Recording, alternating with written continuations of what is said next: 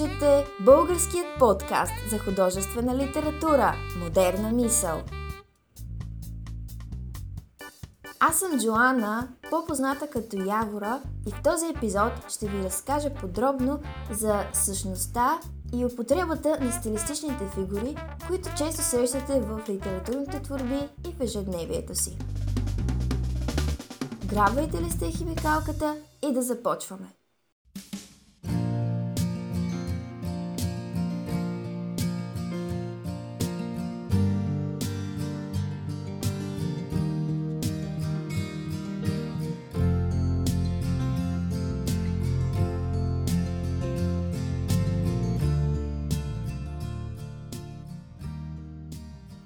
Знам колко досадни могат да бъдат за учениците теоретичните уроци по литература.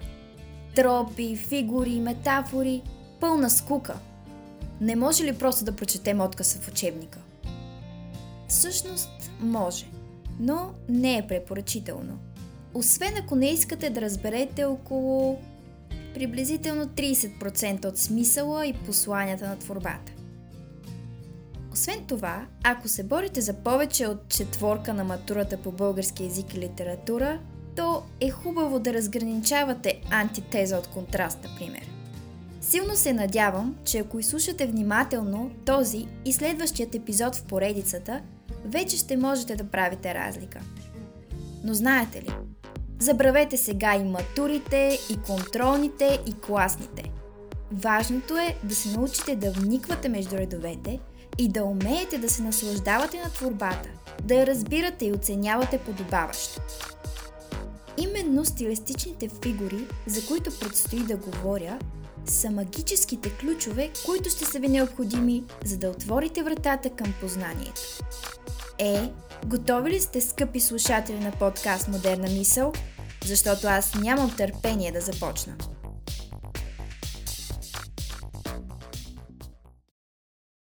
Нека да уточним какво всъщност представляват стилистичните фигури. Вероятно сте го чували, но надали точно конкретно се досещат всички в момента за какво става въпрос. Затова аз ще ви подскажа. Стилистичните фигури са езикови средства за постигане на емоционално и експресивно въздействие върху читателя в художествената, публицистичната и разговорната реч – на пръв поглед, определението може да ви звучи непонятно и пълно с термини, чието значения не разбирате. Но спокойно. Сигурно няма да ви е нужно да го зубрите на изуст, така че нашата задача сега е да се опитаме да го разберем. Затова предлагам да започнем като го разделим на няколко части и се опитаме да обясним всяка една от тях с прости думи. И така. Стилистичните фигури са езикови средства.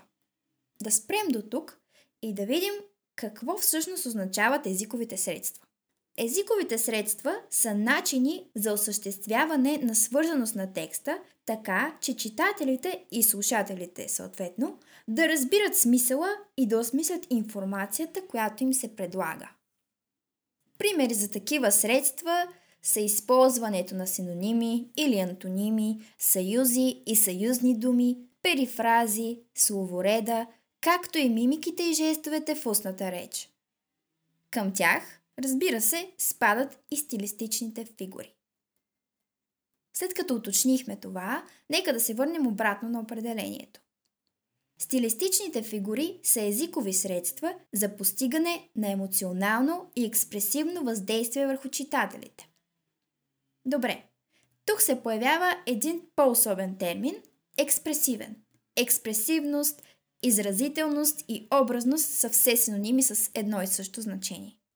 Смисълът, който се влага тук е, че стилистичните фигури имат две основни функции. На първо място да поражат емоция от читателя. Може тя да бъде чувство на носталгия, тъга, радост, удовлетворение, негодование, любопитство и така нататък. Втората функция е да придадат експресивност на творбата, т.е. да създадат по-ярки и запомнящи се образи в създанието на читателя. Краят на определението ни съобщава, че стилистичните фигури намират приложение в художествената, публицистичната и разговорната сфера на общуване. Както вероятно знаете, има пет сфери на общуване – художествена, публицистична, разговорна, официално-делова и научна. Логично е стилистичните фигури да не са характерни само за последните две – официално-деловата и научната сфера на общуване, защото там, както знаете и се досещате, се използват термини, шаблонни фрази, структури и така нататък. С това мисля, че изчерпахме анализа на определението и се надявам да сте го разбрали. Затова преминавам по-нататък с другата важна особеност на стилистичните фигури, а именно тяхното разделяне на две основни групи – тропи и фигури. Ще направим кратък преглед на двата термина и в този епизод ще говорим само за видовете тропи. Понеже те са засегнати доста обширно и детайлно с цел да ги разберете по-добре, не е нужно да помните определения, примери и така нататък. Важното е наистина да ги разберете и да може на практика да, разли, да различавате различните видове тропи, различните видове фигури и така нататък. Ако желаете, можете да спрете на пауза, за да си вземете листи химикал и да си водите бележки, ако си мислите, че биха ви били от полза. Също така не е задължително да изслушате целият епизод наведнъж, може да го разделите на части. Ако имате профил в платформите, те ще ви се запазят докъдето сте стигнали и просто да ги слушате на части, за да можете да ги осмисляте, да ги разбирате, да си водите записки, да потърсите повече информация и така нататък, да правите всичко, което мислите, че ви е нужно, за да освоите информацията. С това искам да премина към първата група стилистични фигури. Това са фигури на заместването. В контекста на речта, прякото значение на думите се замества с преносното значение. Оттам идва и името – фигури на заместване. Повтарям, прякото значение се замества с преносното. Това стои в основата на всички видове фигури на заместване, за които ще говорим. Това са така наречените тропи. Запомнете този термин – тропи. Фигури на заместване и тропи означават едно и също нещо. От гръцки тропи означава начин на изразяване, а като термин, както вече знаете, означава начин на изразяване, при който се предава преносен смисъл с цел по-висока художествена изразителност. Мисля, че това е ясно и затова ще ви запозная с втората група стилистични фигури, а именно фигури на съвместване. Първите бяха на заместване, а тези са на съвместване. Тези термини са доста близки и може да ви е трудно да ги запомните, макар че мисля, че се подразбира. Затова съм казала и други синоними, които имат същото значение, така че горе-долу е добре да сте ги чували, но не е задължително да ги помните всички. Фигурите на съвместване в контекста на речта се съчетават или комбинират значения. Това всъщност означават тези фигури просто комбиниране на значения на няколко термина, предмета и така нататък. Наричат се още риторически фигури или накратко фигури. И повтарям, първата група са тропи, втората група са фигури. Това са най-разпространените им а, определения, но не е лошо да знаете и по още някое, ако го срещнете някъде в литературата, при анализи, в учебници и така нататък. Сега каква е всъщност разликата между двете?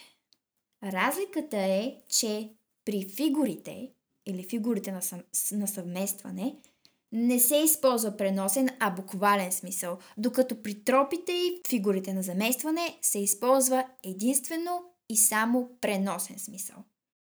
По това може да ги различавате дори ако не ги помните като списък кой вид към коя група фигури е, то по смисъл абсолютно можете да се ориентирате дали смисълът е буквален или преносен. В този епизод ще говоря само за видовете тропи, защото не са малко. Аз искам да ги засегнем по-детално, за да има по-голяма вероятност да ги разберете, да ги осмислите с повече примери и така нататък. И понеже предполагам, че епизодът ще стане доста дълъг, ако ги съчетая. Предпочетох да ги разделя. След като вече знаете какво да очаквате от този епизод и все още мислите, че си заслужава да останете до края, предлагам да се спрем на различните видове тропи и различните подвидове на тези групи, за които ще говорим. Като първият вид тропи са така наречените метафорични тропи.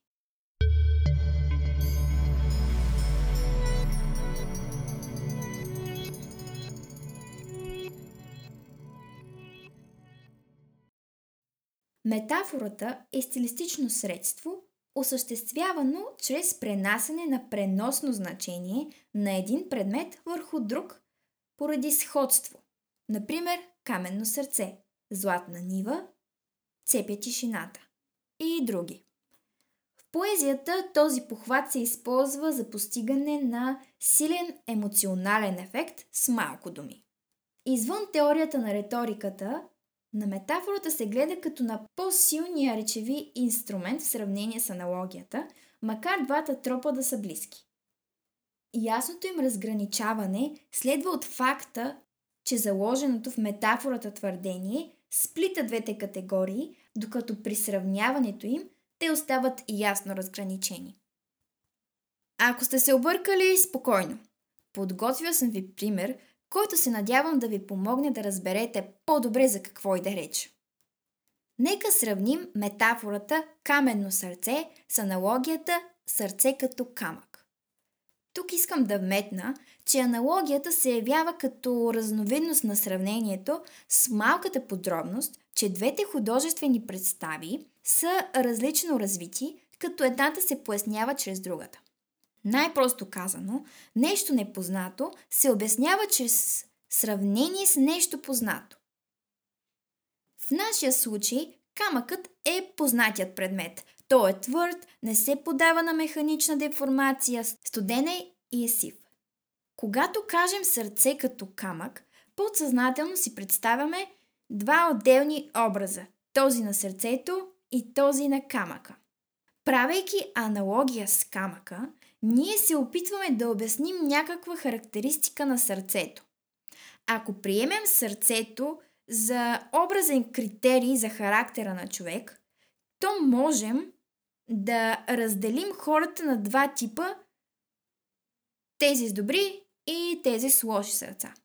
Това разграничаване е доста повърхностно и относително, но моята цел е да разберете принципа, а не да изпадаме в философски разсъждения. Затова сега обратно по темата. Сравнението на сърцето с камъка буди, разбира се, асоциация за коровосърдечен човек. Това обаче не е толкова ярък и запомнящ се образ, особено в сравнение с образа, който създава метафората каменно сърце. Тук слушателят или читателят си представя един предмет – сърце, направено от камък.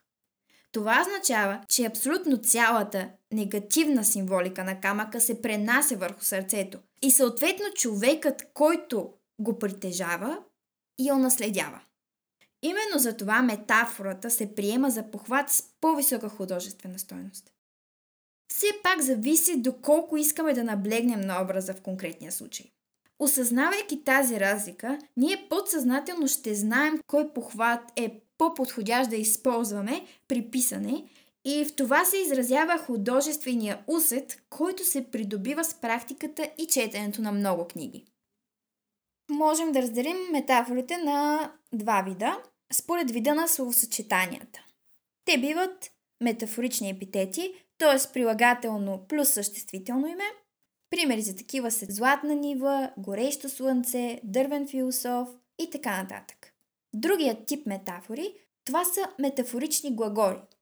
Или, с други думи, глагол плюс съществително име.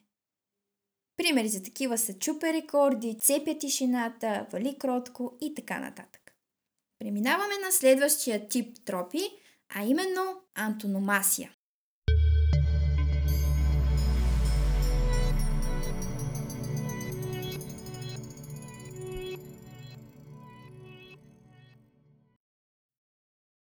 Това за мен е изключително странна дума. Аз, честно казано, а, този похват го научих в процеса на подготвяне на материалите, на четенето на различни източници ми попадна. В училище не бяхме говорили за това.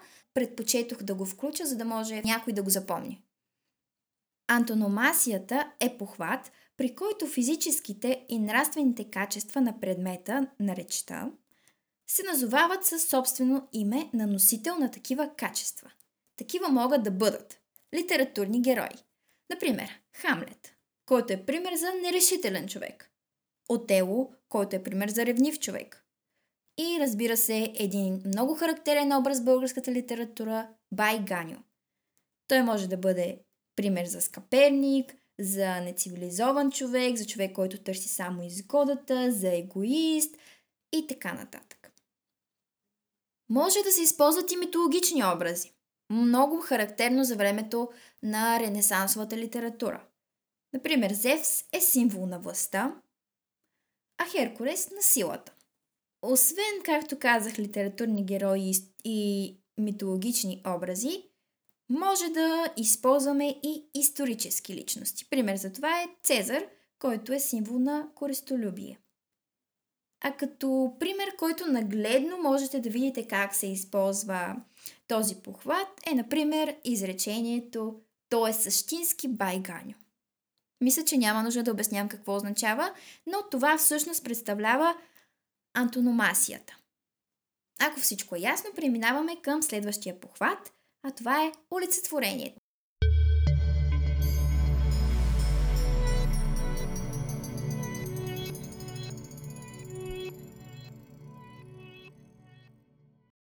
Олицетворението, най-просто казано, е прехвърляне на качество от одушевен към неодушевен предмет. Това е един от най-старите похвати в поезията, произлизащ от антропоморфното наивно обяснение на природата. Други термини със същото значение са одухотворяване и персонификация. До голяма степен олицетворението се явява частен случай на метафората, при който имаме прихвърляне на преносен смисъл от одушевен предмет върху неодушевен. Това е всъщност характерното за олицетворението. Тоест, ако напишете, че заплакала е гората е метафора, няма да бъде грешно, също както няма да бъде грешно, ако го определите за олицетворение. Просто метафората е по-обширно понятие и затова присъства в името на типа тропи, за които говорим. Метафорични тропи. Докато олицетворението е конкретно, конкретен частен случай. Още примери за, за олицетворение са Природата страда, усмихнати чули звездите, Балкана бе, хайдушка песен и така нататък. Мисля, че няма смисъл да даваме повече определения и примери за олицетворение и преминаваме към друг термин от литературата – алегорията.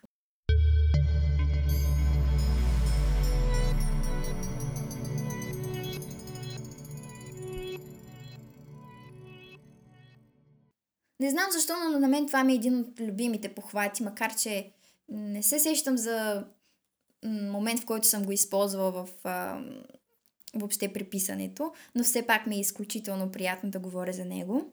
Старобългарската дума за алегория е иносказание, т.е. да кажеш нещо по заобиколен инак начин.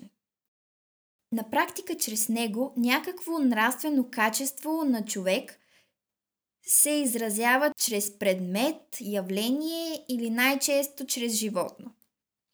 Тя може да създаде само завършен текст, за разлика от а, олицетворението, което може да бъде в отделно изречение или в част от текста, който извън самия контекст отново има същия смисъл.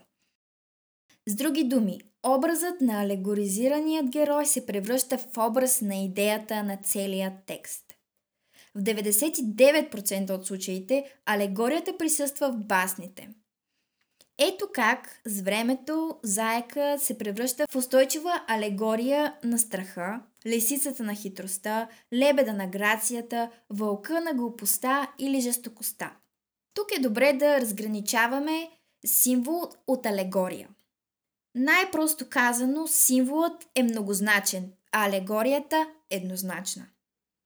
Например, когато говорим за пламъка в очите на четниците, Той може да бъде символ едновременно на желанието им за свободен живот и саможертвената готовност. Две почти противоположни понятия, съчетани от символиката на един единствен образ – образа на огъня. От друга страна, образът на вълка в баснята «Вълкът и лисицата», в която лисицата лъже вълка, че е болна и той наивно я носи на гърба си, показва вълка като глупав и лесно доверчив. В баснята вълкът кожената си мени, но нравът никога, пък се разкрива друг алегоричен смисъл на животинския инстинкт и жестокост на вълка. Тези две алегории могат да съществуват отделно, независимо един от друг, но никога не могат да съществуват в един текст, ако той включва в себе си вълка като алегоричен образ.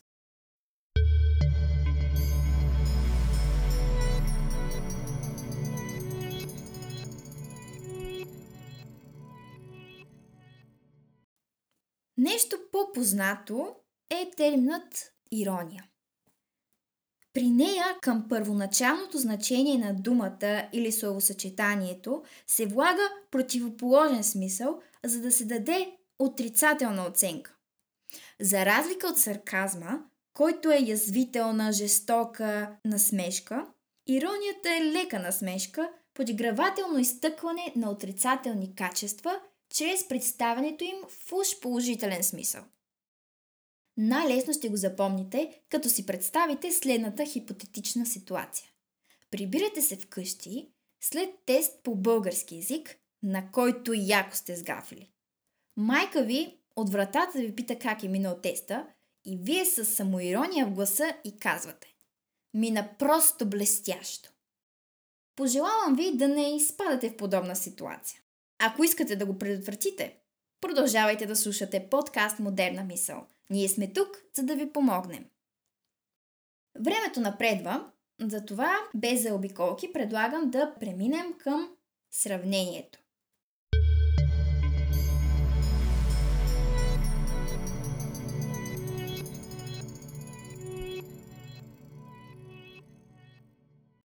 Да, точно така.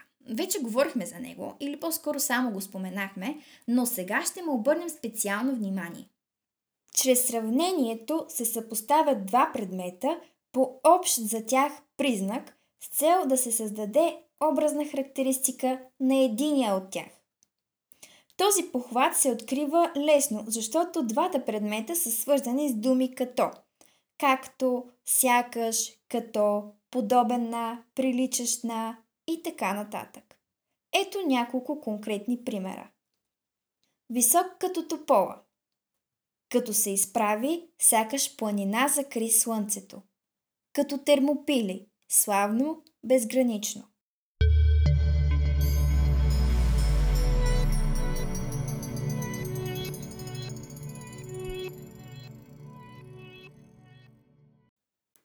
Ето, че стигнахме до друг мой любим похват от старогръцки оксис означава остроумен, а морус – глупав.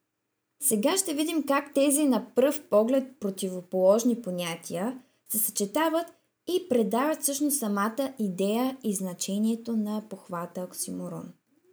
Оксиморонът е съчетание на привидно несъчетаеми понятия, което създава контрастна изразителност на тяхната образност. Примерът, който аз съм запомнила е от творбата на Ботев Смешен плач. Друг пример, който също можете да запомните е заглавието на творбата на Лев Толстой Живият труп. Някои парадоксални на пръв поглед изрази, като виртуална реалност, духовна храна, както и поговорките бърза и бавно и всяко зло за добро, са се превърнали в смислени и устойчиви фрази, въпреки че по същество са оксиморони.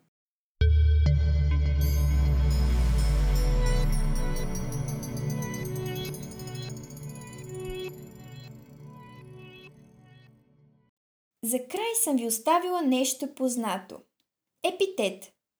Чрез епитета се назовават съществени признаци на предмет или действие с цел да се даде емоционална оценка и да се характеризира образно обекта на речта.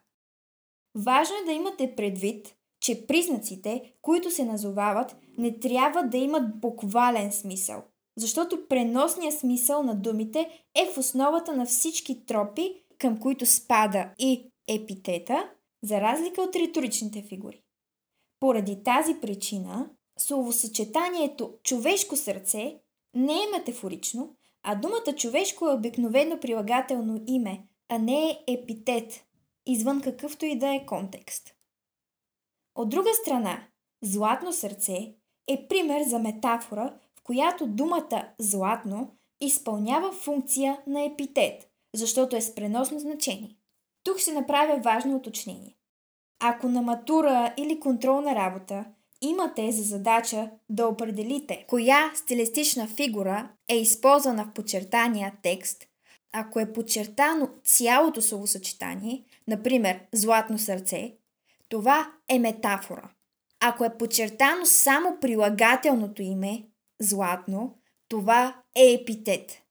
Епитетът има определяща функция и може да бъде, и обикновено е, част от метафората, но когато има цяло словосъчетание или фраза подчертана, това е метафора. Надявам се, че е станало ясно, защото дори да ви звучи маловажно, всъщност е доста съществено и особено на тест може и двете понятия да ви звучат правилни и да не знаете всъщност как да се ориентирате във верният отговор.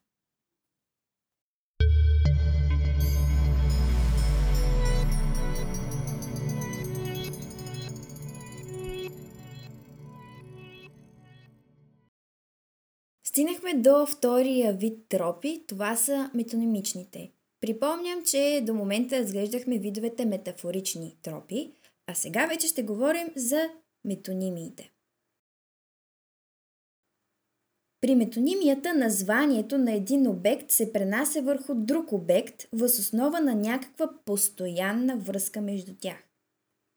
Това наистина може да ви напомня на метафората като принцип на пренасене на характеристика на един предмет върху друг, с особената забележка обаче, че за разлика от метафората, при която принципа се основава на сходство между двата предмета, то тук имаме устойчива постоянна връзка между тях и чрез единия предмет представяме другия.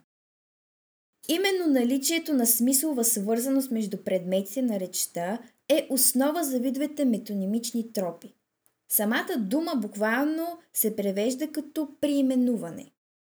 Има няколко вида метонимии, като сега накратко ще се спрем върху всеки един от тях. Вие нямате за задача да помните видовете метонимии или пък да помните определенията, но според мен, след като вече сте се сблъсквали с подобно разделение, после по-лесно ще откривате метонимиите. Първи вид метонимии са тези, при които мястото замества хората, които са на това място. Ето няколко примера от опълченците на Шипка. Върхът отговори с други вик «Ура!». Тук не върхът, а хората, които са на върха, отвръщат с «Ура!». България цяла сега нази гледа. Тук се има предвид целият български народ на територията на България а не самата България. Никой не разбира буквално смисъла, но пък и малко хора си дават сметка всъщност кой точно е похвата. И вярвам, че вече вие можете да се досетите, когато срещнете подобен израз в текста, че това е метонимия. Вторият вид метонимии са тези, при които авторът замества произведението си. Например, когато кажем чета Шекспир, ние разбираме, че става въпрос за творба на Шекспир. Или пък когато някой ви каже «С нощи гледах Леонардо», вие подразбирате, че става въпрос за филм с участието на Леонардо Ди Каприо. Напомням, че всички тези стилистични фигури имат широко приложение и в разговорната реч. И вие всекидневно ги чувате и ги употребявате, без дори да се замислите.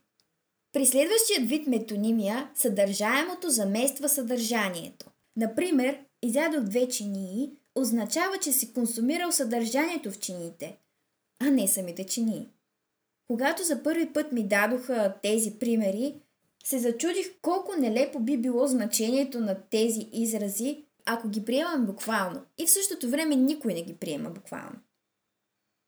Останаха ни още два типа, които да разгледаме. При първия от тези два типа, веществото, от което е направен предмета, замества самия предмет. Ще ви дам още един пример от опълченците на шипка. Желязото срещат с железни си гърди. Тук първата употреба на желязото се явява метонимия на предметите направени от желязо. Оръжия, щитове, щикове и така нататък. Втората употреба на желязото е като метафора – железни си гърди, която символизира издръжливостта на опълченците, която се явява и физическа, и духовна. Тук се създава и контраст между материалното и духовното. На неодушевените железни уръдия се противопоставят живи хора, които посрещат враговете си с изпъчени гърди, което е символ на гордост и жертвоготовност, защото излагат най-слабото си място на открито – сърцето. Ето как на практика ви демонстрирах как да анализирате даден отказ, като се спирате върху стилистичните фигури, които откривате. Виждате колко кратък стих цитирах, а каква дълбока символика и силни послания е внушил авторът. Затова още в началото нарекох стилистичните фигури ключ към познаването на творбите. Последният тип метонимии са тези, при които предметът на действието заема самото действие. Ето няколко кратки примера, които ще демонстрират всъщност тази употреба на метонимията и наистина се надявам, че ще ви помогнат да разберете смисъла. Перото на Ботев критикува остро. Тук не става въпрос за самото перо, а за текстовете, които пише Ботев с него.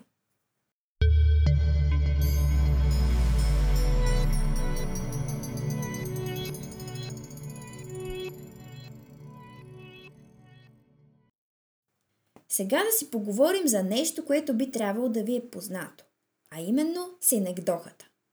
Тя е вид метонимична тропа, при която естествената връзка между предметите е количествена.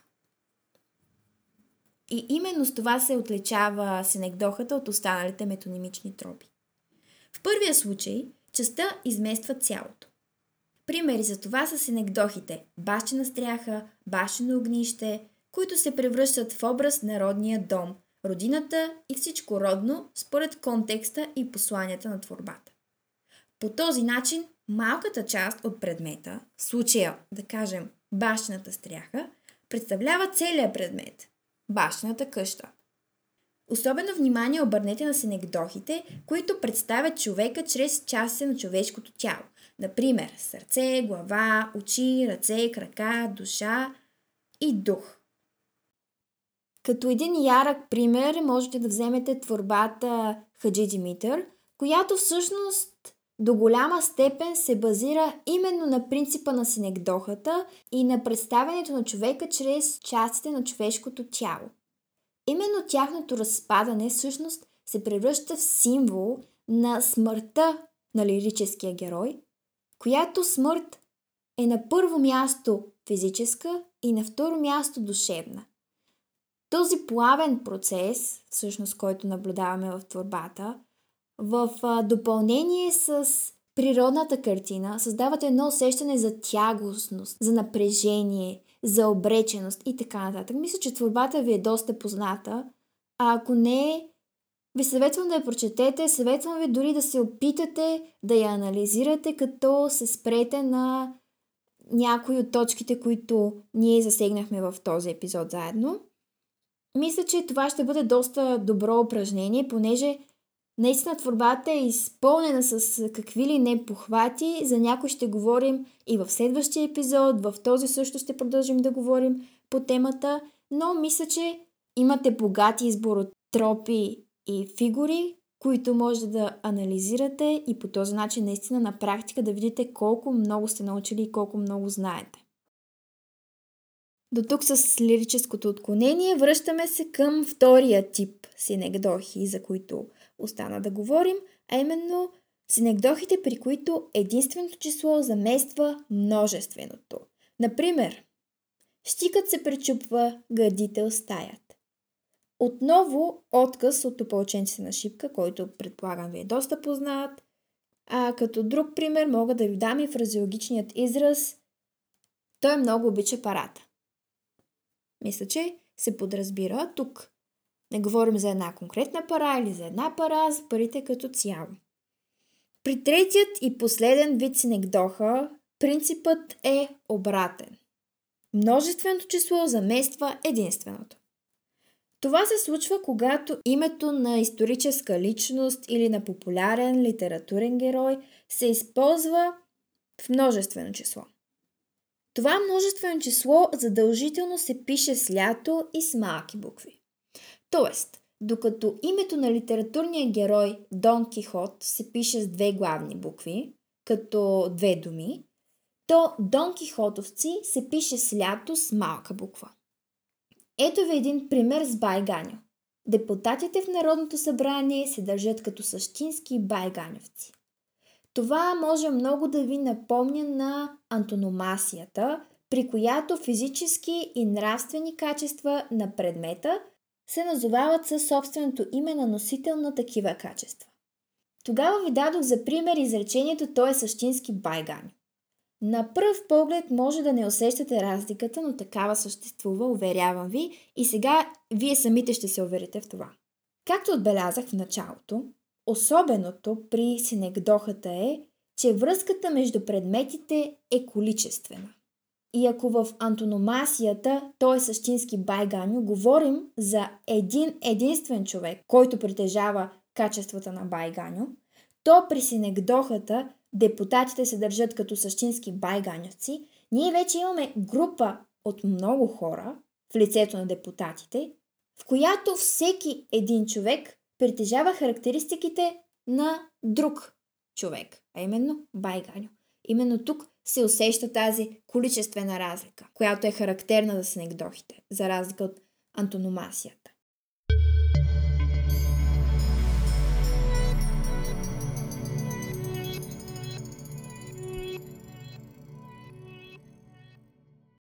Нека сега да разнищим и следващото понятие, с което можете да се сблъскате в даден текст, именно ефемизмът.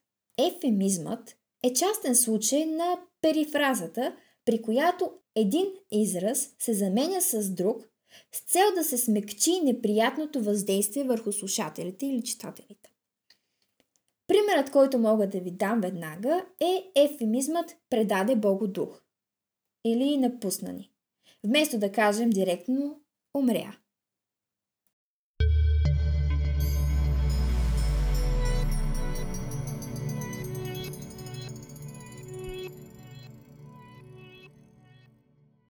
Неусетно стигнахме до друг по-познат похват в литературата – хиперболата. По определение тя представлява силно преувеличаване на някаква характеристика на предмета, образа или действието, за което говорим. Целта на автора при използването на този похват е да изведе на преден план съществените им особености и да изрази емоционалното си отношение към тях. Тук съм подбрала два примера. Първият е от творбата на Христо Смирненски Роза Люксембург и виждаш, цялата земя не стига, едно сърце да погребеш. Тук на преден план, както сами се досещате, изпъкват всъщност размерите на сърцето. То е толкова голямо, че земята не стига да бъде погребано, като по този начин се активира метафората за хората с големи сърца, които са способни да изпитват силна любов, различни чувства, съчувствие и така нататък. Все положителни неща, с които се натоварва образа на човек с голямо сърце. Във втория пример също доста ясно се вижда това открояване на съществени белези на предмета. Този път примерът е от Яворова творба и всъщност съм го избрала не само защото съдържа хипербола, но и защото има доста интересни похвати, за които можем да говорим при анализа му. Ето и самият отказ. Порти да целуна ще избухне пламък. Либе, отвори ми, или си от камък. Предполагам е ясно, че хиперболата е използвана в първият стих. Порти да целуна ще избухне пламък, като всъщност значението, което постига автора е, че Чувствата, които бушуват вътре в лирическия герой, са толкова силни, бурни и огнени, че могат да подпалят вратата, ако я целуне. Самата идея тук е, че всъщност се преувеличава тази емоционалност, която лирическият говорител притежава. Втория стих също е доста интересен. Либе отвори ми или си от камък. Първото, което трябва да ви прави впечатление е всъщност метафората или си от камък, която е в края на втория стих. Ние доста обширно говорихме какви вношения създава камъка и докато когато говорихме за метафорите, се спряхме върху образа на сърцето от камък, ние тук имаме цял човек, който е от камък, но е неспособен да изпитва каквито и да било чувства, било то съчувствие, любов и така нататък. Само, че тук имаме друг похват, за който по-подробно ще говорим в следващия епизод, а именно риторичният въпрос. Защото обращението или си от камък е представено чрез риторичен въпрос към лирическата героиня. Риторическият въпрос, всъщност най-общо казано, е въпрос, който съдържа в себе си отговора. Тоест, когато лирическият говорител задава въпроса или си от камък, той знае, че тя не е от камък и знае, че чувствата, които бушуват у него, могат да намерят отклик и в нейното сърце. Като цяло, виждате как похватите и правилното им тълкуване наистина разкрасяват и допринасят за посланията и отпечатъка, който оставят творбите в съзнанието на читателя.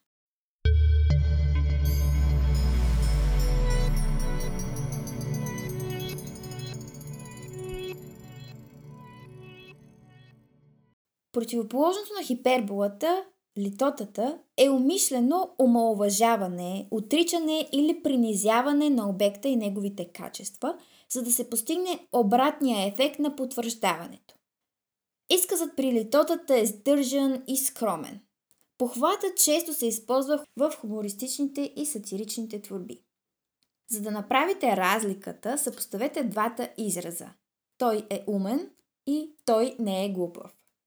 Първия случай директно назоваваме положителното качество на обекта, докато във втория отричаме негативния аспект, но и не назоваваме положителния. По някакъв начин избягваме да го кажем. Това всъщност е идеята на литотата. Друг пример е да речем отговорът на въпроса хубав ли е филмът. Когато кажете не е лош, то се получава обратния ефект на утвърждаването. За разлика от иронията обаче, го няма елемента на насмешката. И ние не отричаме напълно качествата на предмета, а само го омалуважаваме. Тоест, когато кажем филмът не е лош, ние всъщност казваме, че не е нито лош, нито е много добър. Докато, ако го кажем иронично, например, филмът е много добър, а всъщност имаме предвид, че той изобщо не е добър, това всъщност е тази насмешка, която липсва при литотата. Понякога употребата на противоречащи си понятия, като горе-долу и иде-дойде, представляват именно литота, а не оксиморон, както можем да се подведем по факта, че са всъщност противоположни. Например, когато кажем горе-долу, това са си два противоположни, противоположни понятия. Но всъщност, ако се замислим, думата долу по-скоро омалважава думата горе. Тоест е нещо по средата. Не е нито горе, нито долу.